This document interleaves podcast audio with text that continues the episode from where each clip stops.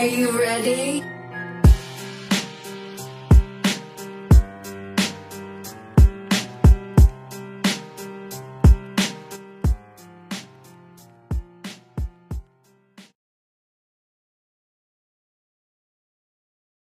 apa yang membuat lu sebagai dokter kan banyak nih orang-orang yang datang berobat ke dokter alternatif Ah. yang membuat lu pribadi sebagai dokter merasa bahwa daripada lu ke dokter eh ke pengobatan alternatif mendingan lu ke dokter atau lu ke rumah sakit gitu apa, apa Ya, yang membuat lu harus menyatakan itu gitu Ini gue jawab sebagai gue pribadi ya, bukan Mhm. eh, tentang dokter atau apa. Jadi kayak misalnya anggap aja gue jadi pasien nih.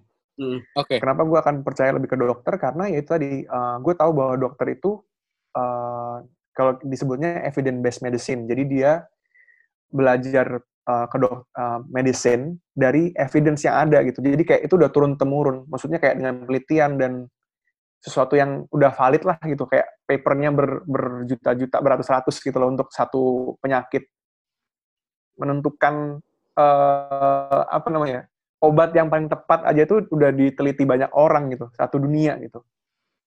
Jadi eh gue nggak bilang mungkin ilmu alternatif ilmu alternatif sebenarnya juga sama kan sebenarnya. Kayak dia juga dari pengalaman dari buyutnya misalnya. Tapi kan skopnya lebih kecil kalau menurut gue ya Betul, betul banget, Dokter betul kan banget. satu sedunia kita bisa sharing ilmu dan sebagainya dan itu udah udah lebih menurut gue lebih lama dan lebih cakupannya lebih luas jadi Betul. nggak ada salahnya kita mending coba ya ilmu kedokteran dulu sih kalau gue Iya, ini pada saat pada saat kita ngebahas ini kita ngebahas footprints ya. Hmm. Rekam jejak, rekam jejak, rekam jejak tumpukan permasalahan, tumpukan penyakit, tumpukan apa pun eh, di keilmuan lu nih di ilmu kedokteran itu di dijadikan sebuah jurnal, dijadikan sebuah buku, dijadikan Yes. sebuah eh, makalah pembelajaran dan lain-lain pada saat kita berbicara ilmu alternatif. Ya. Mungkin eh, taruhlah misalnya Aji Naseh gitu di dekat rumah Hmm. gua ada dukun dukun batuk namanya Aji Naseh. Hmm. Sama dia tuh cuma dikasih air putih doang dan akhirnya kalau menurut gue itu yang sugesti yang bekerja kalau Ya. gue ya gue mikir. Ya. Ya. Ini Aji Naseh misalnya Aji Naseh pun akhirnya wafat gitu meninggal, ya dia nggak punya makalah apa-apa buat nurunin ke anaknya, cucunya, Hmm. mungkin Tuh. Mhm. uh, mungkin adiknya yang kalau di si- kalau di daerah di daerah sini di tempat gue kepercayaan ya udah uh, saat meninggal terus nanti dia bilang uh, lanjutin ya gitu itu udah itu udah turun katanya udah kalau cukup ya udah cukup iya gitu. itu udah turun padahal padahal logis pada saat kita kita kita diberikan otak untuk berpikir kalau kita berpikir logis gitu Mhm. it doesn't make sense kan maksudnya Ya. lu belajar dari mana bahkan mungkin lu baca doanya aja belum tahu gitu kan nggak pernah diajarin kalau medis kan ilmu kedokteran udah Tuh. ya dari tahun seribu berapa bahkan mungkin dari tahun ratusan berapa gitu udah mulai ya ya dibukukan dijadikan satu studi itu yang jadinya Teori bisa diterima menurut gue. ulang lah Hmm. teori dan praktik berulang-ulang Nah, kalau misalnya ada nggak eh, eh, yang unik dari lu yang misalnya harusnya eh, bisa nih diobatin di kedokteran, kenapa ke alternatif gitu? Misalnya, misalnya yang deket sama lu aja gitu. Hmm, kalau gue sih sebenarnya lebih ke arah banyak ini sih kalau kasus-kasus ya Hmm. yang tentang patah tulang pijit patah tulang gitu gitu loh oh iya itu Oh. ada tuh oh itu itu sih banyak banget itu sih banyak banget ada tuh itu juga dan terkenal dan parah itu itu parah banget jadi kadang Soalnya eh, ini ke dokter ini tuh di, kebagian di- jeleknya gitu loh ada bahaya Ah, iya kalau kalau di di eh, saudara gua malah makin rusak akhirnya pengapuran dia. yes oh yes. gitu Heeh, jadi dia gua nggak nyebutin du, du- eh, ngurut di mana ya. Ya. Ngurut terkenal lah, tukang urut terkenal di Jakarta. Dia geser ternyata pergelangannya udah diurut-diurut. Dia ngerasainnya bener, tapi pas udah beberapa tahun kemudian dia ngerasain itu udah mulai berasa sakitnya lagi. Pas dicek pengapuran dan eh, tulangnya ibaratnya apa sih kayak jadi nggak kuat ya? ya Ternyata efeknya tuh beberapa tahun sebelumnya pas dia jatuh main bola pas masih SMA itu dim oh dan efeknya tuh jauh gitu. cerita di mana di mana yang orang-orang yang seperti itu tuh yang tadi Apri bilangin, yang mereka datang ke pengobatan alternatif entah tulang atau apa pun, tapi sebelumnya mereka harus ke dokter dulu. ada ada banyak gue gue Ya pernah kayak ketemu misalnya kayak tadi kan lu sempat cerita coba ceritain lagi deh yang yang eh Yang dok, yang Ronson. Ronson. Ah, Oh, oke oke oke. Jadi itu eh ceritanya ada orang pasien datang ke IGD, dia Mhm. minta ronsen. Oke. Kalau nggak salah sih ronsen dada atau tangan ya, gue lupa. Jadi kalau nggak salah dia sakit tangannya. Terus Aha. dia tapi tapi dia nggak mau konsultasi dokter sama sekali, cuma minta ronsen aja. Kemudian ronsennya dibawa lagi ke orang pinternya itu. Berarti dia, dia sebenarnya 50-50 ya. iya. Ada Iya, medis, iya, iya. ada ada Nggak ada alternatif ya. Dia mau ke pengobatan alternatif, tapi bawa tools dari rumah sakit dulu gitu, bawa tools Iya, dari kenapa nggak sekalian? Itu sebagai dokter perasaan lu gimana tuh? Ya, Itu ya ngenyek lucu lo kalau bahasa kan. ngenyek. Kayak iya ngenyek sih ngenyek sih Iya. itu. gue percaya sama lu, alat lu, tapi gue gak percaya sama lu gitu. Iya. Banget sih. Iya, iya. Gue. Cuma ya gimana kalau ya, baik lagi sih itu kepercayaan sih begitu kepercayaan eh, mau kita paksa-paksa dengan cara kita kalau dia percayanya dengan cara yang lain ya akan sembuh sih menurut gue akan akan bisa jadi nggak sembuh gitu loh. Ah, Akhirnya sugesti yang ada di kepalanya iya. yang bergerak ya. Nah, Ya, Ini kita kita eh, eskalasi nih pertanyaannya, Dim. Boleh, Dim? eh gue ke energi nih. Ke- ke- Kenapa gue ke energi? Karena ingat gak Pri, waktu kita di rumah eh, yang salah satunya tuh dokter juga. Ingat gak lu? Ya waktu itu waktu anak mhm, gue berdua malu tuh, waktu itu masih ada Marto kalau nggak salah lu. Lu- Gue melakukan satu percobaan adalah eh, lu ningkatin energi gue untuk bisa mencoba melihat segala sesuatu. Karena kalau di tim Mhm. Hello ini kan gue termasuk orang yang sensitif, makanya suka mediumisasi kan. Nah, waktu itu sama Apri, Yes. gue mencoba untuk melihat sesuatu dari versinya Apri, tapi tidak terlihat. Cuma yang gue percaya saat itu adalah terlihat, tapi terlihatnya cuma asap waktu itu Pri ya kalau nggak salah bentuknya. Iya, betul. Karena Ah. eh, yang akhirnya teori gue adalah eh, makhluk astral itu bentuknya energi yang sebenarnya di beberapa YouTube eh, youtuber-youtuber yang memang bisa membaca itu mereka sepakat juga untuk menyebutnya sebuah energi. Nah, energi itu tidak terwujud di mata gue, tapi hanya terwujud sebagai kabut. Dalam arti maksud gue kenapa gue menanya itu, eh, untuk secara medis, energi-energi makhluk astral itu ada nggak sih di dalam dalam dunia medis? Energi Ini ya? ini pertanyaannya kita escalate ya, maksudnya kita naikin ya, nih oke, oke, stepnya oke, oke. nih. Tadi kan kita ngebahas alternatif, kita ngebahas eh, kesurupan. Ini udah mulai Hmm. gua kita naikin nih, kita berdua naikin. Gimana kalau di lu? Energi ya, hmm, sulit nih kalau masalah bahas energi ya karena kalau setahu gue nggak ada ya, maksudnya yang specifically membahas energi. Tapi kayak dan kalau misalnya lo bilang kayak pas medium, pas lo bisa transfer energi dan sebagainya gitu-gitu kan kembali lagi kalau kalau di medis secara medis ya udah Hmm. jadi part of budaya kemudian ritual gitu-gitu Oke. kan. Oke. Jadi udah udah pasti udah langsung nggak nggak kena medisnya di situ. Mhm.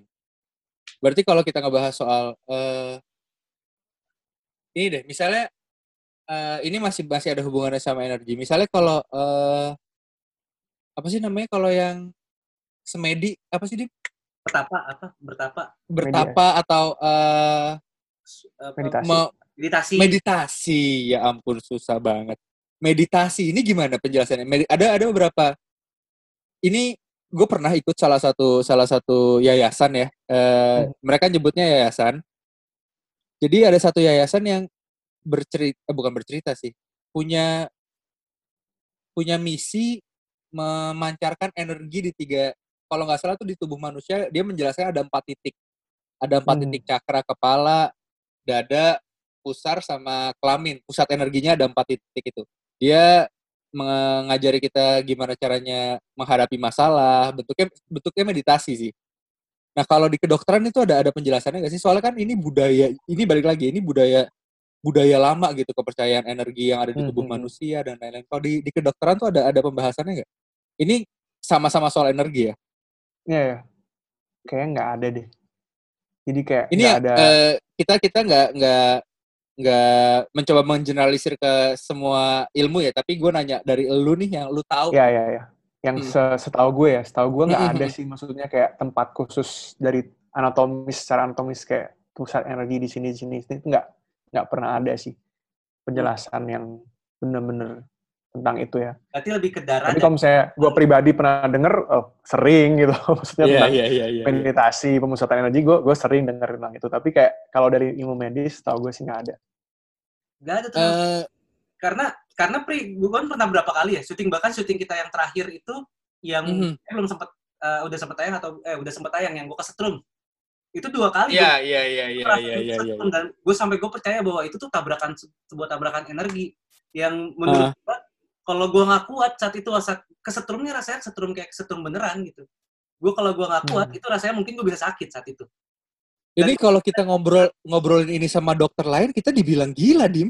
iya sih iya sih Eh? pasti kesetrum gara-gara tabrak sama setan pak gitu gila Iya, itu kita kita dibilang gila nih kalau kita ngobrol sama dokter lain ini. gila Nah, tergantung Nah, kalau- masuk, masuk kriterianya apa enggak. oh iya iya, Iya, ada dia. kriterianya. belum tentu, belum tentu.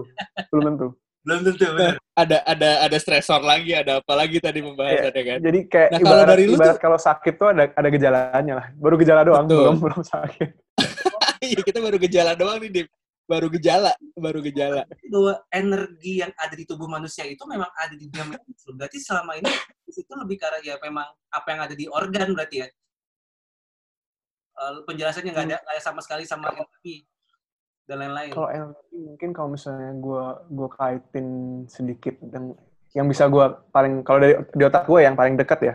Kalau tubuh kita tuh memang ada ada semacam listriknya gitu sih. Maksudnya kayak eh, Ya, ya. dari dari kalau misalnya dari tingkat sel gitu-gitu ada ada ada semacam listriknya gitu loh. Kayak jantung pun Iya. kan rekam rekam jantung kan rekam listrik kan, aliran listrik kan. Mhm. Kalau Iya, misalnya iya, ngekap iya. jantung tuh yang naik turun naik turun itu kan sebenarnya juga ngitung kelistrikan. Sebenarnya kalau kalau kalau mau itu dibilang energi juga mau ya bisa, tapi gue sih nggak nggak tahu pasti. Kalau ini gue cuma mengira-ngira aja dari dari pengalaman gue. Menarik. Nah, eh, ini kita kita coba coba ngebahas yang sedikit lebih menarik lagi nih. Eh, ini dari pandangan lu lagi ya. Maksud gue Ya. sekali lagi buat teman-teman yang nonton kita nggak mencoba mengeneral mengeneralis ah fuck, mengeneral Mengenji menesir. Ya, ah, ah, kita nggak- mengeneralisir itu dia. Mengeneralisir semua dokter atau semua keilmuan itu kayak gini. Tapi ini dari sudut pandang dokter Steve aja nih. Ya. kalau ada nggak sih di lingkungan atau di circle lu gitu yang ngebahas kalau misalnya nih ada ada pembahasan soal ini langsung aja ya santet nih Hmm. santet ini bentuknya tuh kan udah aneh-aneh ya Steve Ya, lu ya, mungkin pada saat kita googling lah pada saat kita Mhm. googling atau kita baca berita atau apa pun gitu banyak yang banyak yang bertebaran berita di dunia maya dikirimin paku ke dalam tubuh dikirimin kawat bahkan ada yang pernah sampai masuk TV zaman dulu dikirimin kawat bahkan yang lagi viral kemarin tuh ada pela, ada eh, penyelam yang di Indonesia yang dia nemuin satu bungkusan itu buat santet. Ada baca-bacaannya. Jadi dibungkus hitam kain hitam gitu kayaknya dibuka tuh ada baca-bacaan santet-santetnya gitu. Tuh ada tuh. nah kalau kalau lu nih eh, ini eh, nggak harus lu pernah ngalamin nggak harus lu pernah dengar Ya, cerita. cuma kalau dari dari sudut pandang lu personal sebagai seorang dokter dan juga orang yang eh, masih berpikir eh, ada ke, ada ada ada percayalah lu benar-benar nggak mengesampingkan dunia klinik dan lain-lain. Kalau gue pribadi kalau melihat kayak gitu tuh tetap pertama gue main logis dulu. Jadi maksudnya sekali lagi tetap harus lihat kasus per kasus ya kayak misalnya kasus apa sih itu yang dulu kayak air matanya jadi berlian atau apa sih dia Mhm. bertelur manusia bertelur Atau keluar kawan. itu perut. itu fake banget sih iya iya kalau Kayak itu udah itu benar itu itu bentuk udah udah bentuk folklore kali ya dimasukin iya itu baru Ah. dimasukin manual terus dia manggil orang untuk melihat prosesnya gitu loh Serius. Ah, iya iya iya karena nggak mungkin gue tahu sih berita itu keluar kawat. itu Keluar kawat dari perut. Nah, kalau kawat dari perut itu perlu dipertanyakan lagi sih, maksudnya lihat lagi per kasus per kasus ya. Kayak misalnya, gue gua kalau misalnya gue ketemu kayak gitu, gue bakal ronsen sih, bakal kelihatan tuh sumbernya dari mana gitu loh. Iya sih. Iya sih. Kenapa nggak Gue dibongkar? bakal ronsen sih. Kelihatan Gitu. tuh bolongnya tuh. gue gue nggak tahu ya ini dulu gue pas masih kecil dim ya Hmm. Gue masih kecil, gue lupa gue nonton apa. Pokoknya orang itu pakai mukena. Dia dia datang ke TV tuh pakai mukena. Dan dia adalah orang, gue nggak tahu sih kalau kita googling sekarang masih ada apa enggak ya. Dia adalah orang yang eh dia tuh terkenal saat itu di TV. Karena dulu belum ada sosial media. Gue gue lupa gue masih SMP atau SMA gitu. Perutnya tuh keluar kawat dan dia ngasih lihat ada ada ronsen di eh hasil ronsennya tuh nggak ada gitu dan saat itu katanya dokter kebingungan ini gue tau gue gue belum nge ngeriset balik Hmm, apakah ini hoax atau enggak akhirnya ya end of Hmm. end of the story tuh dia hoax atau gimana gue belum tahu cuma ada ada hal-hal yang eh kayak gitu misalnya dari lu tuh pasti langsung langsung apa namanya langsung yang dis, disederhanakan adalah apa yang harus harus tindakan pertama yang harus dilakukan gitu misalnya kalau ada keluar paku dari perut misalnya ya udah berarti ronsen gitu kan Ronson tetap Ronson ya. misalnya eh ada dia pernah ngerasa kebakar ada luka bakar padahal nggak ada apa-apa itu langsung dilihat kulitnya dicek kulitnya dan lain-lain gitulah ya Harus pemeriksaan sih menurut gue ya. Kalau kalau gue kalau gue itu kayak karena nggak semudah itu gitu loh. Karena bener-bener yang ngerekayasa di Indonesia tuh banyak banget betul sekali betul sekali ya kan. Banyak banget tadi yang buat tadi, cari tadi tuh yang exposure. eh, Masih masalah kejiwaan yang tadi lu bilang demi tujuan sesuatu itulah ya yes, yes. masih berhubungan sama yes. pertanyaan Apri dan pertanyaan di awal banget. Kalau yang tadi kita kan kita adalah orang yang percaya sama alternatif dan Mhm. dibawa bukan ke dokter tapi ke alternatif. Ini adalah orang pernah nggak lu eh, atau di kalangan kedokteran sendiri yang pernah lu denger deh gitu, yang pernah lu denger. Ini orang seben dia nggak percaya sama pengobatan alternatif dan lain-lain, tapi yang memang dia sakit dibawa ke dokter gitu dengan sakitnya mungkin kalau dibawa ke alternatif mungkin dibilangnya santet, tapi dia lebih milih untuk ke dokter dan sampai akhirnya dokter tuh bingung menghadapinya gitu. Pernah nggak lu ada di di cerita itu gitu di lingkungan kedokteran? Hmm, Mungkin di teman-teman lu yang eh, sesama dokter juga yang dia percaya sama klinik Mhm. juga mungkin dia bisa cerita-cerita gitu. Pernah nggak? apa ya? Yang apa? Kayaknya kayaknya kayaknya pernah tapi gue nggak gitu inget karena maksudnya kasusnya nggak gitu nggak gitu apa ya semenakjubkan itu gitu loh maksudnya Mhm. misalnya ini sebenarnya dibilang ini nih tapi ternyata sakit apa gitu kan dan ya buat gue kayaknya mungkin itu waktu itu kayak ya ini mah jelas-jelas sakit ini cuma emang itu nyari-nyari aja gitu loh jadi kayak gue nggak inget secara pasti gitu tapi kayaknya pernah deh Susah mati gitu karena kalau di kita mungkin atau di lingkungan gue mungkin karena cabut susuk. Kalau di lingkungan di kedokteran ya emang karena susah mati aja gitu. Pernah nggak? oh kalau susah mati nggak sih nggak ada sih nggak nggak. Gue nggak pernah kalau yang susah mati. Yang harus kayak dikasih daun kelor gitu gitu kan. Iya. Mhm. nggak nggak nggak. Gue nggak. Tapi kalau denger gue sering. Cuma maksudnya kalau kasus ngalamin langsung gua gitu nggak nggak. nggak pernah gue Di, di lingkungan gua- rumah sakit gitu. Pernah?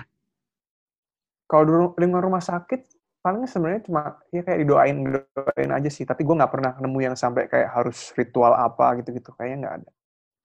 Oke. paling mi- kayak suruh minum apa gitu mungkin ada ya. Kayak misalnya dia nanya dok ini boleh nggak dikasih minum ini? Ini tuh dari uh, siapa? Gitu. Gurunya gitu atau apa Ah, gitu ya. atau apa gitu. Kayaknya gue pernah deh tapi maksudnya?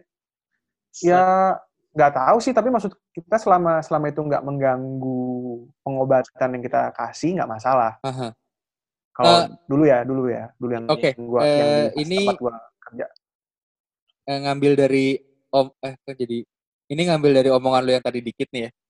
Hmm. Kalau didoain gitu, misalnya eh, kita kita sering sering lihat lah ini ini eh, pemandangan umum gitu. Misalnya ada keluarga atau orang tua atau yang udah cukup um, udah udah cukup tua lah gitu. Misalnya akhirnya didoain eh, anak-anaknya berharap biar ya udah kalau kalau harus diambil diambil, diiklasin Hmm, hmm. diiklasin gitu kan kadang suka ada yang bawa ngaji di dalam ruangan bahkan mungkin Hmm, hmm. eh, doa-doa di dalam ruangan. Nah, kalau Hmm. menurut pendapat lu ini eh, ada ada konteks hubungannya nggak sih gitu sama sama kedokteran gitu misalnya? Ya udah eh, dari dari kedokteran tuh misalnya ya memang udah harusnya meninggal dua hari lagi gitu, tapi eh, eh, ini di, di- didoain biar biar kalau emang harus sembuh ya sembuh, kalau harus diambil ya diambil. Itu ada ada apa ya? Ada ada hubungannya nggak sih? Ada red line-nya nggak sih kalau sama ilmu yang lu, lu tahu ya ini? Enggak, hmm, setahu gua enggak ya. Tapi kalau kayak gitu pasti biasanya tetap bakal kita kasih kesempatan sih. Maksudnya itu kan misalnya dia ya baik lagi kepercayaan ya. Maksudnya kalau memang Mhm. dia memang percayanya seperti itu, selama sel- sel- sekali lagi sih garis bawahnya sih biasanya selama nggak mengganggu uh, pengobatan gitu loh. Maksudnya nggak bikin celaka atau apa, nggak apa-apa sih. Kita Hmm. kita persilahkan aja gitu. Kayak dulu tuh gue jadi inget nih kayak pernah ada yang mau naruh sesuatu di bawah tempat tidurnya gitu-gitu. Oh, Ya silahkan aja. Gitu. Silahkan aja. Yang paling Yang aneh orang pernah lu tahu apa tuh yang dilakukan sama or- orang-orang untuk keluarganya yang mau eh, yang kita di Apri bilang gitu. Yang paling aneh yang dilakukan sama mereka tuh apa? Pernah ada yang lu tahu nggak?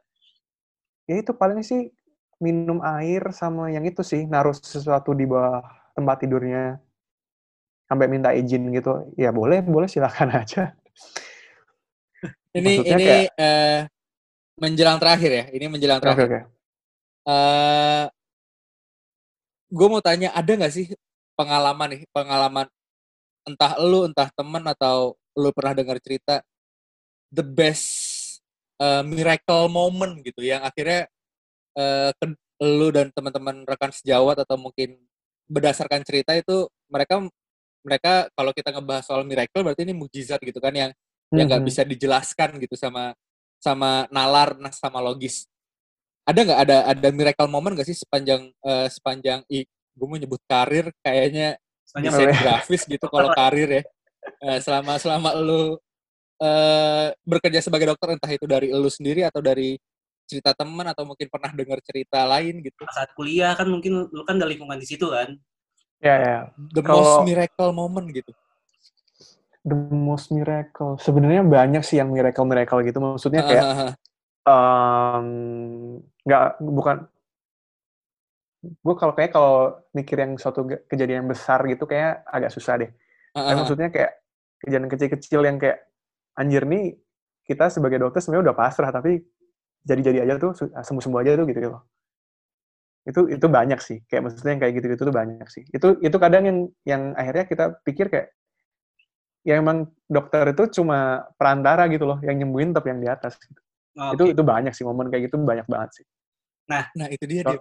Eh, kita akhirnya nggak bisa nggak bisa eh, mengenyampingkan karena pada saat kita berbicara agama pun itu eh, sesuatu yang balik lagi kan eh, kadang nggak bisa dijelasin sama logika kan kalau kita gambarin sama kesurupan apa segala macam itu kan mirip-mirip lah ya ibaratnya Mhm. sebuah kepercayaan kan nah lo mau nanya apa nih Nah, gue mau menanyakan sesuatu yang mungkin agak receh juga. gitu. Recehnya Mhm. adalah ini kan lingkungan lo kan ada rumah sakit yang. Iya, iya. banyak orang awam itu selalu takut masuk ke rumah sakit karena menurut mereka atau rumah sakit di saat malam karena menurut mereka ini kan rumah sakit tuh banyak kamar ada kamar mayat dan lain-lain. Nah, Ya ya ya. ya. best question for closing nih iya, Iya ya. lu sendiri tuh punya pengalaman di situ atau lu punya cerita di situ nggak yang membuat lu sendiri takut gitu? Atau kenapa eh, pertama dimulai dari kenapa dokter-dokter nggak ada yang takut sama rumah sakit di malam hari?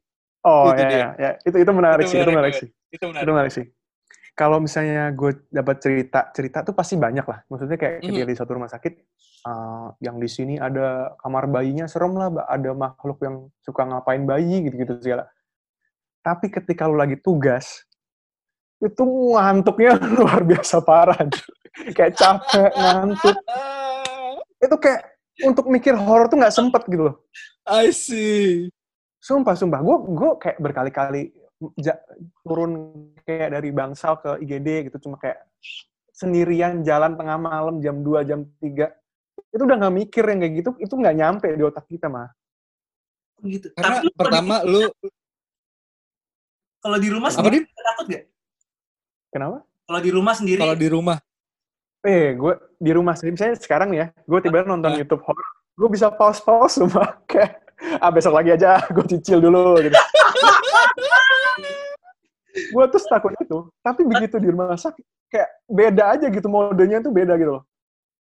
Kayak Iya, udah, mungkin udah ad- di kepala lu tuh ada ada berbagai macam ya, ada beban. Kalau ada panggilan darurat, terus lu Iya, harus iya, stay iya. awake, lu harus yes. apa gitu. Akhirnya eh, pikiran-pikiran yang tadi Dimas juga bilang menurut Dimas receh, akhirnya pikiran-pikiran tersebut pun juga jadi receh gitu di di, di Iya, kepala iya, lu jadi gitu bener, ya. bener nggak nggak ada nggak ada tempat buat mereka gitu loh karena kalau bisa gue tidur tidur gitu kalau misalnya nggak bisa tidur berarti gue harus ngapain pasien gue ada berapa pengurusinnya yang mana aja yang harus diperhatiin tiap berapa menit yang mana gitu gitu itu nggak ada nggak ada celah sama nggak sekali kepikiran ya. Karena sejujurnya eh, bisa dibilang salah satu tempat tempat horor legendaris gitu kalau nggak rumah kosong, kuburan ya rumah sakit rumah gitu. sakit ya ya ya Rumah Setuju, sakit setuju. salah satu salah satu tempat horor gitu yang jadi incaran sejumlah cerita apa pun. iya banyak pasti dengan cerita ya? banyak Lu sebagai dokter umum ke kamar mayat malam malam-malam pernah nggak lu ngalamin kejadian itu dan eh, lu ngerasain takut atau enggak? Hmm, kalau gue, gue, gue sendiri kalau misalnya masuk ke kamar mayat sendiri nggak pernah sih. Kalau lewat depan-depannya bolak-balik ya bisa, pernah lah, pernah lah. Kayak lewat bolak-balik depan, maksudnya karena harus lewat ke situ, jalannya cuma di Iya, situ iya. doang. Tapi kalau misalnya kayak dulu kalau zaman belajar kan ada koas tuh, Hmm. itu kan kayak ada stase forensik dong. Iya, Hmm. iya, iya, iya. Itu sih karena rame-rame kali ya, karena rame-rame juga kali ya. Jadi kayak ya udah nggak ada apa-apa gitu. Tapi ada lingkungan di lingkungan lu seorang dokter atau seorang petugas rumah sakit yang kerja di rumah sakit takut dengan dengan rumah sakit saat malam atau di kamar jenazah lah gitu. Ada nggak? Ada lah, ada lah, ada pasti. Ada yang kayak harus, eh temenin yuk berdua gitu, atau bertiga gitu, untuk jalan gitu. Tetap Ada lah. jauh ya berarti ya. Tetap Tetap ada. ada lah. Gila Tetap seru ada, banget ada. eh, seru banget ini dua dua part eh, Zoom dua kali dua kali bikin Zoom meeting. Terus total berarti kurang lebih ada 60 menit lebih lah bareng sama Dokter Steph. Ya, ya. Makasih banget eh, stay healthy dok. Lu lagi capek Sama-sama. banget pasti nih eh, di momen pandemi kayak gini. Benernya enggak sih. Oh, enggak. Gue gue termasuk, gue tuh sebenarnya kerjanya di klinik kan. Oke. Jadi klinik gue eh, kayak ngurang-ngurangin jam gitu karena nggak ada pasiennya. Oh, karena banyak yang dilariin ke sana ya. Ya, jadi kayak gue gue sendiri pun kayak nggak akan nerima pasien yang mencurigakan gitu loh. Kayak mending Oke. langsung rumah sakit, langsung rumah sakit. Jadi kayak akhirnya ya gini, nganggur-nganggur nggak jelas gini. Biasanya kalau kalau nelpon dokter atau conference sama dokter kan pasti nggak bahas COVID, pandemi. Kita nggak, kita beda sendiri, kita nggak bahas Iya, klinik ya. iya, iya, iya, klinik. Kita nggak nanya pendapat soal eh, gimana eh, konspirasi COVID dan lain-lain. Alah, tai lah udah. Nah, aduh, Udah we have to brace ourselves aja lah.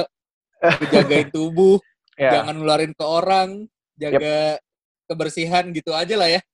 ya udah. Steph, Ya, Dokter di- Steph, em- terima kasih banget eh, atas waktunya malam-malam.